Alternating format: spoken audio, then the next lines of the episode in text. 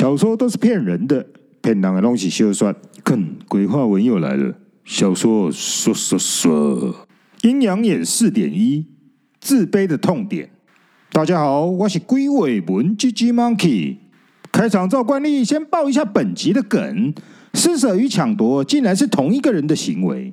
生与死的弄人，情感才是元凶。前情提要：这个抓住扫把柄的年轻人到底是谁？这个乞丐为何赖在西园商行门口呢？冰川魔会不会发现二中就是小蝶长的人呢？鬼话文 G G Monkey 开始公干告。上一集二中说冰川魔这个敌人不简单，小蝶也没上当，做出反应露馅。天马镜像又再次发动，轰轰！鬼脸举火太极图乍现两次，影像切换。西园商行的工人正准备开门，看到门前趴着一个浑身恶臭的乞丐，又放了好大一个屁，臭上加臭，臭到把工人腾飞了三公尺远。啊靠北！啊臭死人啊！啊你娘靠好！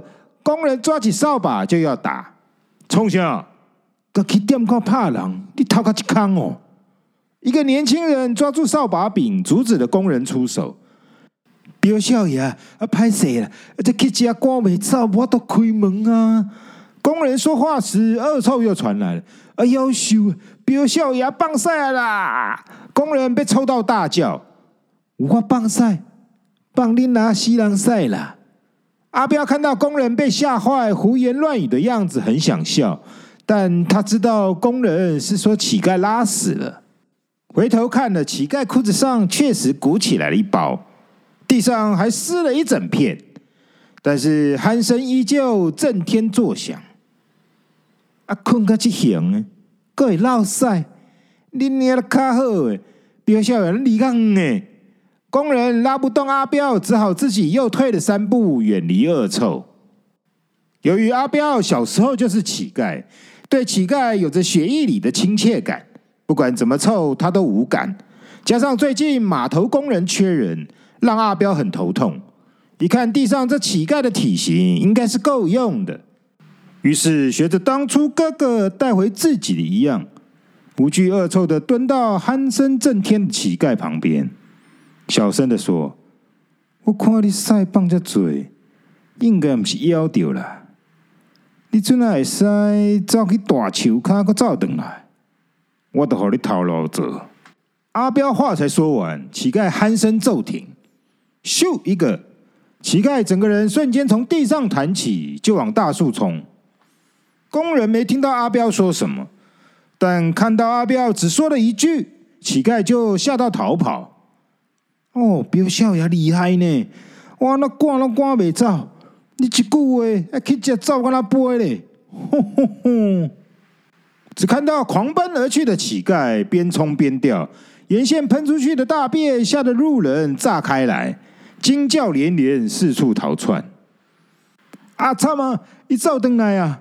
工人以为乞丐冲回来要捣蛋，将扫把横过头，一副准备与乞丐干架的姿势。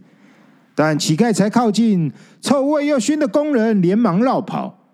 乞丐跑回来阿彪面前，包家、包青、包大、包水某、包松快，一口气说完没半点喘。哈哈哈！竟然知影我找人的规矩，真好。恁爸食只大汉，头一遍看人用放屎来找头路，我有介意。什么名？阿彪看乞丐跑步的样子，就知道乞丐身体很强健，非常开心。但其实真正开心的点是，阿彪乞丐出身，人尽皆知。虽然贵为少爷了，但乞丐依旧一直是他自身自卑的痛点。今天他收了乞丐当小弟，仿佛有人接替了他的乞丐这个最底层的地位，他开心极了。虽然你是阿狗啦，彪大。阿九用阿狗的身份第一次答复彪老大。阿九回答的同时也安心了，因为十年后的今天，阿彪已经认不出他了。这时的阿狗向着阿彪频频鞠躬哈腰，双手还不停的互搓。这个完美的巴结样，确实已经是一条哈巴狗了。今后阿拜得我，阿彪半仰着头，双手背在背后，也学着哥哥收到小弟时的骄傲点头。来，从阿狗里去洗洗，换一套衫。阿彪非常得意，他终于收到小弟了。洗澡时的阿九脑子里想着，这时二十岁的阿彪被哥哥捡回来十年了，由于被老板的侄子认作弟弟，顺理成章成为西园商行的表少爷。平常表面是替叔叔在西园商行工作，其实是瞒着叔叔跟着哥哥们私下组织黑帮，主要以高利贷及控制码头搬运为收入，几乎霸占了艋舺港，成为艋舺第一帮。阿爸母，我这两年用尽心机的调查有价值啦！我已经成功做到阿彪的细汉嘞。阿彪是乞食出世，所以我故意装作乞食阿狗，安尼做一定真紧就得到阿彪的信任。这艋舺港真紧就是我的啊！艋舺是我的，艋舺是我的。阿九光是想到艋舺是他的，呼吸的吸吐声忽然变得异常的粗暴。看到阿九这个变态样，我又起了鸡皮疙瘩了。更变态！阿九原来是这样跟上阿彪当小弟的，心机太深了。不但故意装成乞丐，还加戏，在大家面前大便，把自己丑化到最底层。不就等于奉承主人到最高层的天上？吼吼吼！这人心的操作太屌了！我看故事看得太入神，周杰伦都忘了唱了。熊熊一惊，才注意到周围冰冷消退了，只剩我背后有点凉意。我猜冰川魔应该在我背后不远，但我怕他发现我，所以没敢回头看。但冰冷消退，我却懂了另一件事。冰川魔虽然也能接收到我的意识，但现在确定了，他必须要靠很近才收得到。因为我不但忘了唱周杰伦，刚刚还忘情的评论了阿九，却都没被冰川魔发现。这应该就是冰冷消退，冰川魔距离我比较远了，所以接收不到。我立刻回报给小蝶。我安心，也让小蝶安心。轰轰！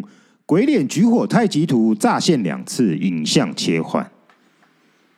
一个腰插木剑的乞丐小孩被码头几个年轻人围着。哎呦，这木剑下得袂歹嘛！带头的年轻人伸手就要抓木剑，岂知乞丐小孩却用全力紧抱木剑不放，同时还张口去咬。年轻人抢木剑的手，年轻人脚一踹，把乞丐小孩踢飞了。干恁啦，干干恁白嘎！年轻人手握着抢来的木剑，小臂上却被乞丐小孩咬出了血。旁边的跟班年轻人，嘎嘎我老大，又看到老大流血，好戏！整群就冲上去暴打乞丐小孩，凶狠的又踢又踹。但小孩却一声痛都没吭出声。乞丐小孩从小就习惯被当球踢，所以非常耐打，一双手不停乱抓，一抓到路边石头就丢，砸到其中一个跟班年轻人，瞬间一头的血。其他跟班年轻人看自己人见血，踹踢的就更凶狠了，但乞丐小孩还是没有，没有一点点的哀嚎声。有一个跟班年轻人小腿被咬住了，乞丐小孩就像条狂犬，疯狂的咬住不放，任凭其他人怎么踹都不放，反而是被咬的人痛到哀嚎了。这时其中一个同伙拔出腰间的小刀要处理下去。呵啊！一直站在旁边欣赏木剑的年轻老大喊了一声，全部人立刻停手。看！这只才几岁，这好干，打不挨呢？是爱狗吗？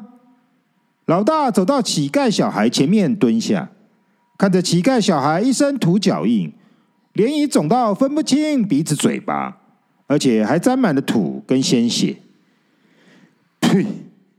小孩用尽力气吐了一口都是鲜血的口水，在老大高贵的鞋面上，还挤出了一个声音给老大：“恁爸十岁，你讲恁爸十岁，哈哈哈！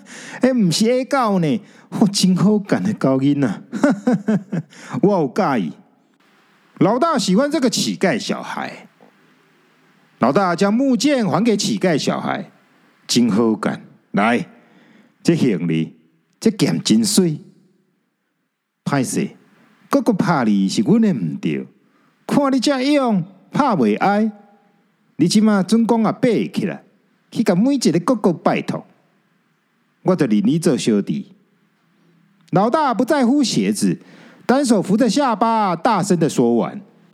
谁知老大话才说完，乞丐小孩像打了强心针一样马上挣扎要起身，用木剑勉强把身体撑了起来，身体歪歪斜斜的握着剑柄当拐杖，首先走到拔出小刀的年轻人面前鞠躬，一张嘴早就肿到说不清楚话了，只能发出嘟嘟的声音。